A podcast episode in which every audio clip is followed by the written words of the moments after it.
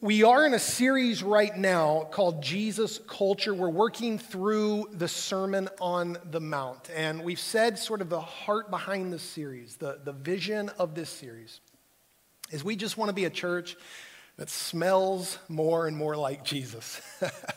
we want to have be that fragrant aroma of Christ to each other but also to our community and, and the world uh, around us. And so um, that's kind of the, the heartbeat, and that's what the Sermon on the Mount really is, is, there for. It's to teach us how do we have the heart of God in us, the heart of Christ? How do we be his people? How can we here at Edinbrook Church be that Jesus culture? And uh, I want to start this morning by just asking us a question. What kind of changes have you seen in your lifetime, culturally speaking? What have you seen change in the world around you? I was thinking about that this, this past week, and if you're a young adult or a, or a teenager, some of this might be a little eye opening for you uh, when you, when you uh, hear maybe what it was like when, when I was growing up. I'm kind of an 80s kid, I, I grew up in the 80s and, and 90s. Uh, I remember when I was growing up, uh, the TV we had in our house didn't even have a remote control okay?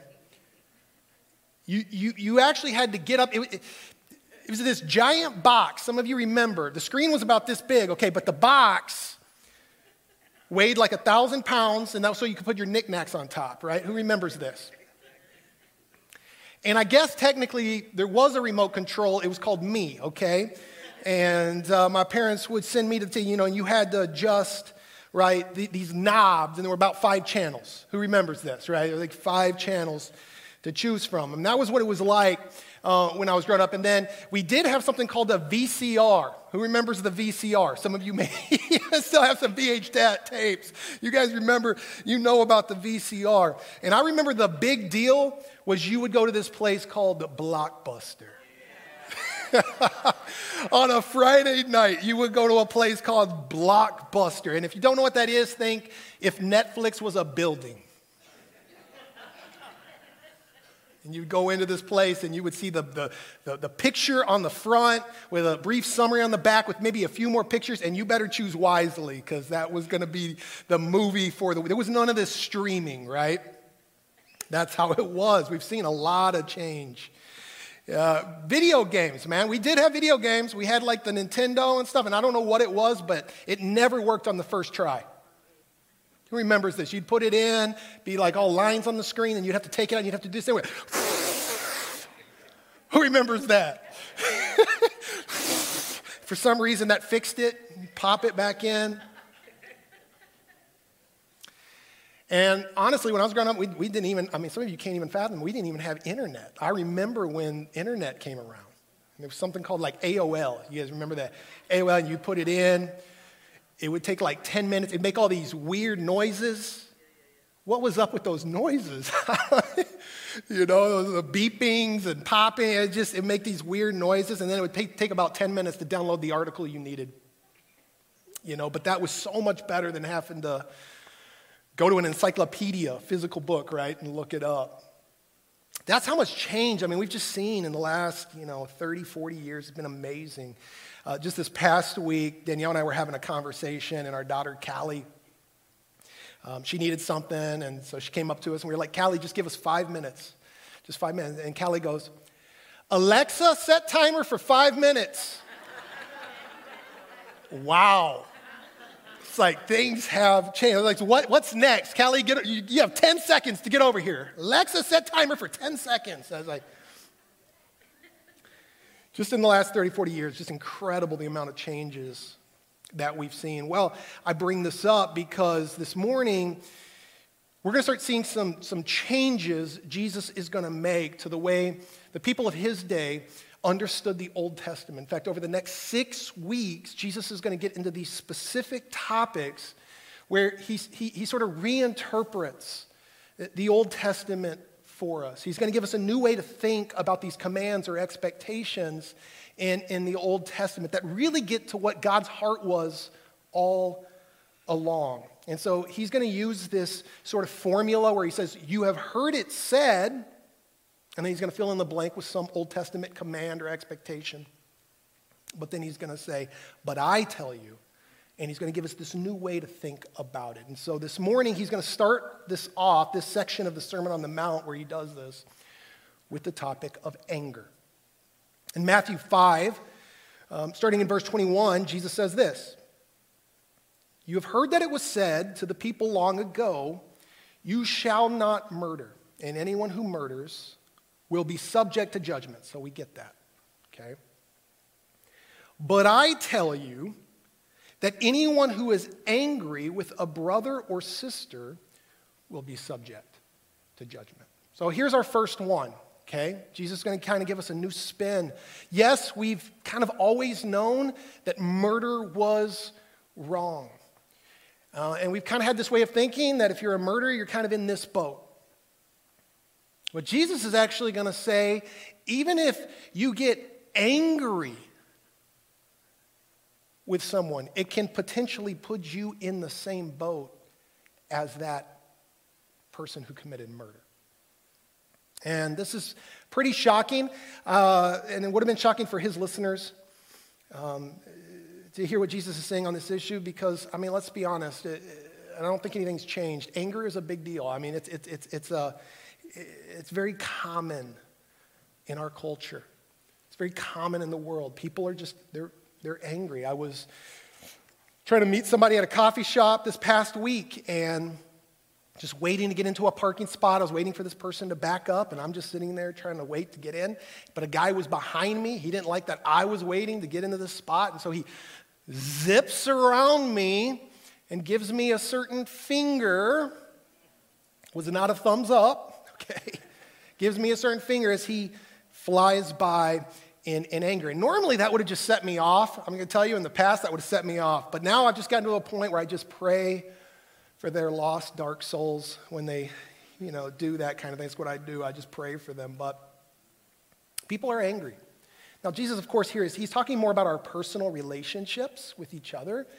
Um, this could be family members. This could be a spouse. It could be a, a, literally a brother or sister. It could be parents. Uh, it, it can be extended family, this can be neighbors, this can be people in our community, it could be people right here in our church. But he's talking about like more people we rub shoulders with and, and people we know. And he's saying we need to be careful uh, on this topic uh, when it comes to, to anger and harboring anger in our hearts. Does that mean all anger is wrong? No, I don't think so. Um, anger is a human emotion, and it's something we're going to feel from time to time. Uh, there is such a thing as righteous anger. Okay? Um, when we see injustice in the world and we see, uh, especially attack on innocence and on children and things like that, it, it's good to, to be somewhat angry. All right? Jesus himself did get angry at times. Uh, in fact, there's a, there's a time where Jesus goes to the temple and uh, out in the sort of the outer courts there, there would be some religious leaders and some people called uh, money changers, and, and people would bring their sacrifice, a, a, lamb, to be sacrificed in the temple for themselves and for their family. It was, the, again, an Old Testament way of having God overlook your sin and cover over your sin for you and your family. And so they were supposed to bring this sacrificial lamb once a year. Uh, but there would be these religious people there. And, and, and, and, and uh, I was talking one time with a, a, Jewish scholar and someone who's familiar with the background of that day, and he said what was going on here is these people would bring their best lamb, but that person that meet them there would say, Your lamb's not good enough. So give us your lamb, and we will give you a new lamb and you pay us the difference for the better lamb. So this person would be like, okay, this is what the religious leader's telling me to do. I need to give over my lamb. They receive the apparently better lamb and then pay the difference, so give them money for that. Well, then the next person comes along. And they say, sorry, your lamb isn't good enough. Give us your lamb and we'll give you a better lamb, and you pay us the differences. So that person would give them their lamb, and now that lamb they would give that person, the better lamb was the lamb they had taken from the last person. So you're, you're understanding this was fraud, right? This was, I mean, they were taking advantage of people. And this caused Jesus to get very angry. When he saw this kind of going, where it was more about profits and making money than it was helping to build God's kingdom here on earth. Uh, Jesus ends up making a whip, right? Turns over tables and, and, and, and, and drives out the animals and the money changers out of that place. So we do see examples of the Bible of, of, of anger, of righteous anger. But I think what we need to be careful of is not harboring anger, letting anger control us, stewing in our anger. Uh, Paul says it this way in Ephesians 4, he says, Don't sin by letting anger control you. Don't let the sun go down while you are still angry. Now, I think some people do take this literally and they think that means you, you need to let go of any anger, you know, um, come evening time.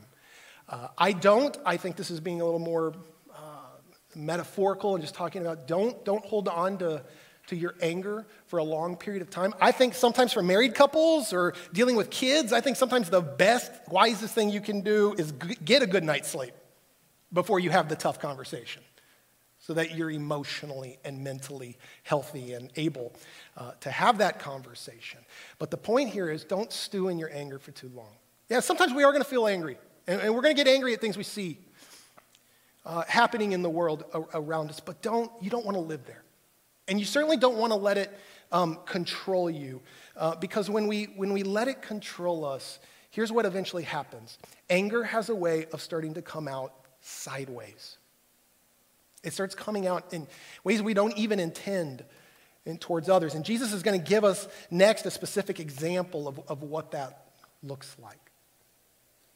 In verse 22, he says again, anyone who says to a brother or sister, Raca, now this is, a, a, a, this is an insult. It's like calling someone stupid, saying you're stupid.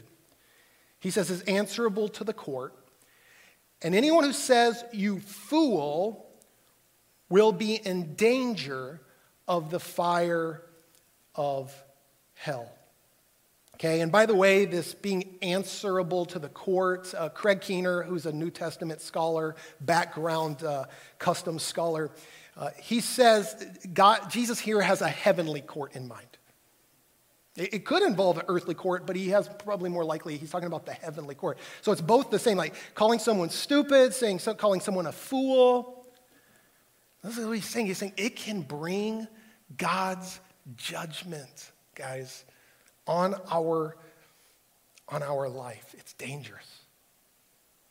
It's dangerous. In fact, someone uh, has said uh, this is why anger, right, uh, is one letter short of the word danger, okay?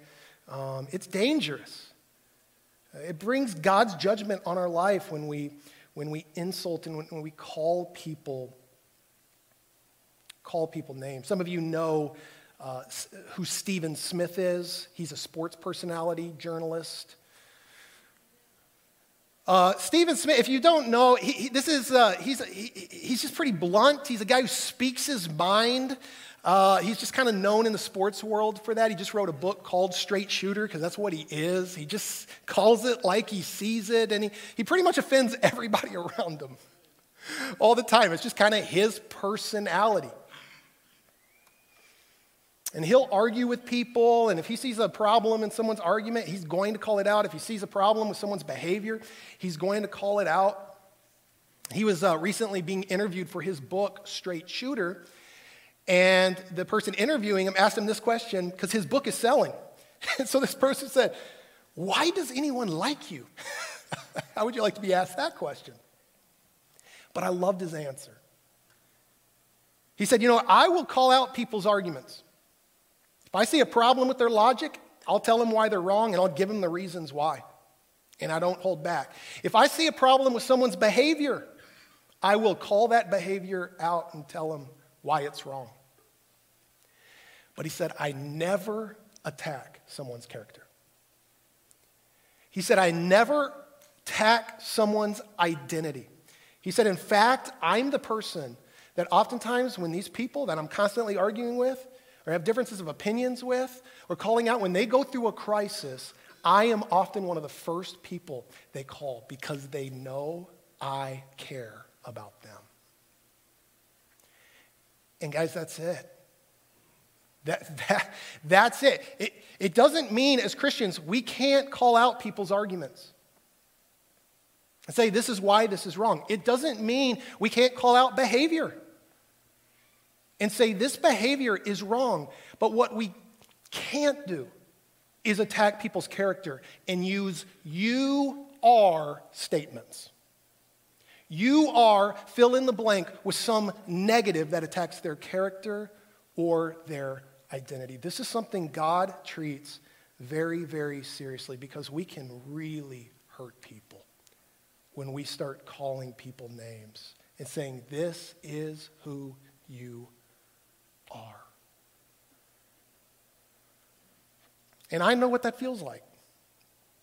How many of us know what that feels like? I remember a, a friend of mine when I was younger, supposed friend, got into this habit of calling me names kind of developed a, a nickname for me, and I would call him out on it, and, and, and he would just say, I'm joking. But we all know when people say they're joking, usually there's a little bit of truth to it, or at least they take a little pleasure in it, don't they? And I got to be honest with you, it, it hurt. It hurt and, and it went on for so long, it really started to affect me. It started to affect the way I saw myself. It started to affect the way um, I saw my identity. And when I became a Christian, it took me years to undo that. Years. I think there's still days today where I have to remind myself of who God says I am because of this person 20 years ago who treated me this way. Friends, you are statements can really hurt people. And, uh, and here's what I also learned through that is hurting people do what? Hurt other people. So you get into this vicious cycle where you get hurt, and the next thing I know, I was calling other people names, and I was insulting other people, and I was treating other people in ways they didn't deserve to be treated. And I can think of some some examples in my life that really makes me feel bad for what I said and for what I did. Um, but it was because I was hurting. It comes out sideways, guys, and when we're hurt, we hurt other people. But Jesus is going to go on to say, therefore, if you are offering your gift at the altar and there you remember that your brother or sister has something against you. Now, he's talking about you have offended somebody. He's saying you need to leave your gift there in front of the altar. He's saying, first go and be reconciled to them. Then come and offer your gift. I mean, do you hear what he's saying? This needs to be a, being peacemakers, as he told us in the Beatitudes, this needs to be a priority in our life. He's like, don't hesitate. Like before you come to church, if there's somebody you need to make peace with, he's like, you need to make peace. He goes on to say, settle matters quickly with your adversary who is taking you to court. Do it while you're still together on the way, or your adversary may hand you over to the judge, and the judge may hand you over to the officer. And he's saying, You may be thrown into prison. Truly, I tell you, you will not get out until you have paid the last penny. What Jesus is saying here is, guys, it's just wise to make peace with people. It doesn't mean it's necessarily going to come to court or something like that, being thrown into jail, but you don't want to be a person who's constantly having to look over your shoulder because you've offended and hurt so many people. It's just wise. It's a, it's a, it's a more, it's going to bring you peace as you become a peacemaker, trying to amend those relationships. And maybe you're responsible for being broken in your life. You know, I've hurt people over the years. Um, In fact, I, I just saw somebody recently. Uh, it, was a, it, it wasn't a church service, but there was something going on right here at Edinbrook. And I saw this person across the room. And this person and I were had a falling out, just say that. And um, I'm sitting there, I see this person, I, I know they're across the room, and I hear God telling me, You need to go make peace with that person. Uh, and so I was like, Okay.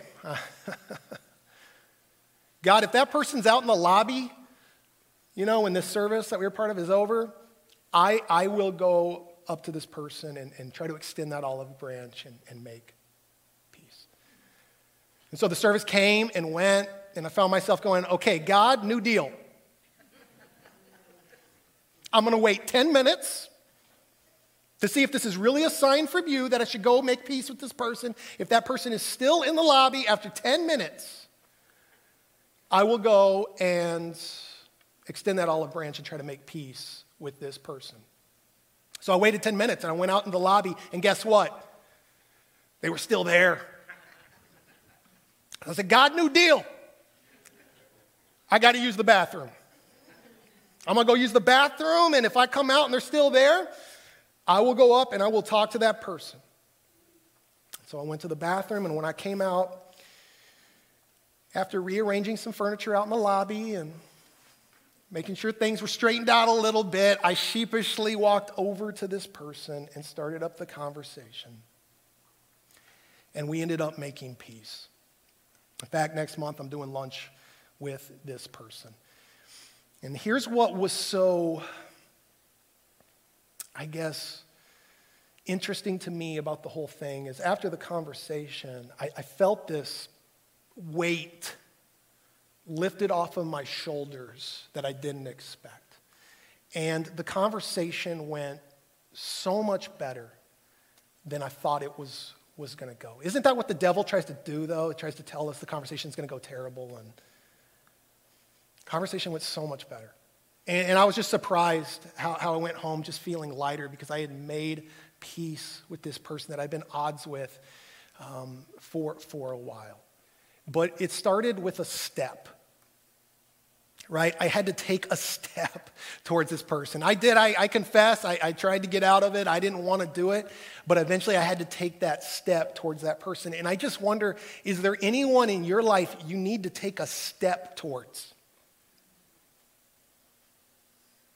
Someone you've hurt, uh, someone you've offended. And may, maybe, maybe it's just an email. Maybe it is trying to set up a time to do coffee or lunch. Maybe it's a phone call.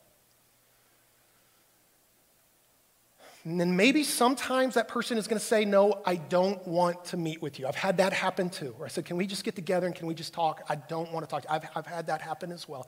But I will tell you, most of the time, by far most of the time, the conversation goes so much better than I think it'll go. And I'm telling you, you might just be surprised if you were to take that step. Maybe that person doesn't bless you, but God will. Because he will see your heart. And he calls us to be peacemakers. You know, maybe some of us are sitting in here this morning and, and, and we're feeling bad. As I was working on this message this week, there were people coming to my mind and I have days where I just, I'm like, I can't believe I treated that person this way. I can't believe I called that person. I can't believe I did that to so and so. And friends, I just want to remind us that God sees your heart. If you'll have a soft heart before God, if you'll say, God, I want to be a peacemaker, I got good news for you. God will forgive you and take that judgment off of your life. In 1 John 1 9, we read this. If we confess our sins, he is faithful and just and will forgive us our sins and purify us from all unrighteousness. Any of us need to receive that this morning? I do. In fact, in just a moment, we're going to get to see some people being baptized. And isn't baptism just a beautiful picture of this, guys? Just a beautiful picture because why? We're going to see people going under the water and then they come out of that water, and what does that represent? It represents their sin, all of their unrighteousness being washed away. now, some of these people we're going to have to hold under a little longer than others, right? Just to make sure it takes. No, that's not how it works. What God's waiting to see is waiting to see our heart. Are we going to be peacemakers? He's waiting to see repentance. Are we going to surrender to His? Are we going to align our heart with His heart? If we're willing to do that, God's willing to extend forgiveness to you and me.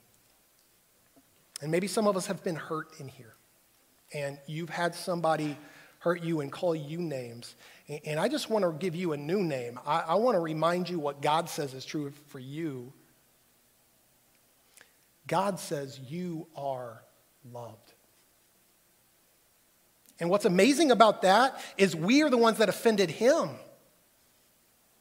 by our sin and rebelling from how he calls us to live. And yet he extends to us the olive branch, even though we're the ones who committed the offense, he extends to us the olive branch by sending Jesus to die on the cross and take our sins so that we can be forgiven and set free.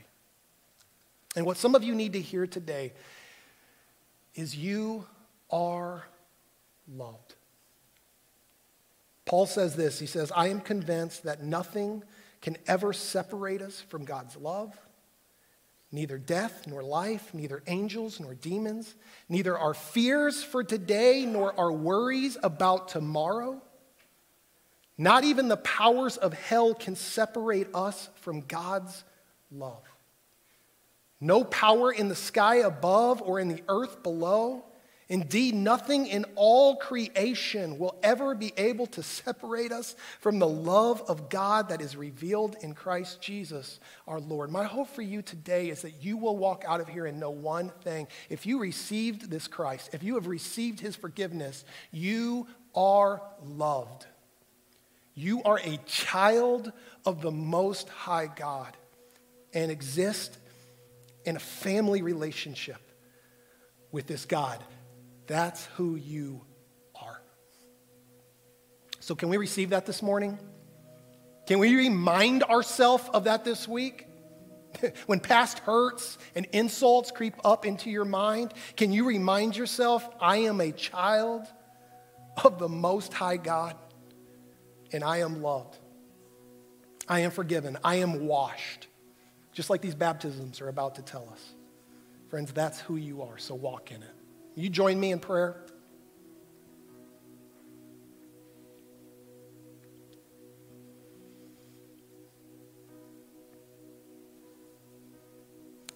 God, it can be such a hard thing to walk in, knowing who we are and who you tell us.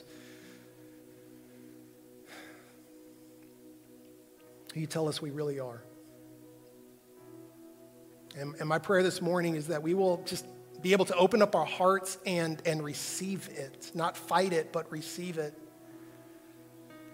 That we will believe it in our heart of hearts. And we will know we are loved by you, that you know everything about us. You know all of our faults. You know all the mistakes that we have made. You know all of the mistakes we will make. That doesn't change the fact that we are your child. God, maybe there's some of us here today that need to step into that and need to receive that forgiveness, maybe for the first time. Maybe we've hurt people. Maybe we've made a mess around us. I pray it would start with you this morning, where we would just come to you and just say, God, because of what Christ has done for me, forgive me and wash me of my sin. Help me to align my heart with your heart. I surrender my will to your will. I want to be more like Jesus. And if there's strength that's needed to maybe make amends with somebody, God, right now, we ask for the strength to do that so that we can live in peace and be peacemakers more and more here on earth. And now we want to lift up to those, those who are about to be baptized to you, God. And I just pray that you're going to use this as a means of grace in their life. And uh, that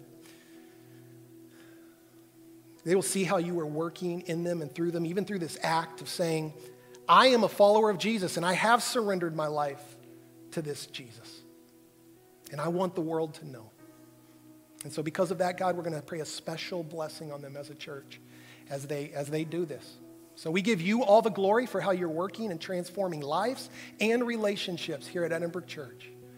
We're going to pray all this in your name, Jesus, and all God's people said. Amen.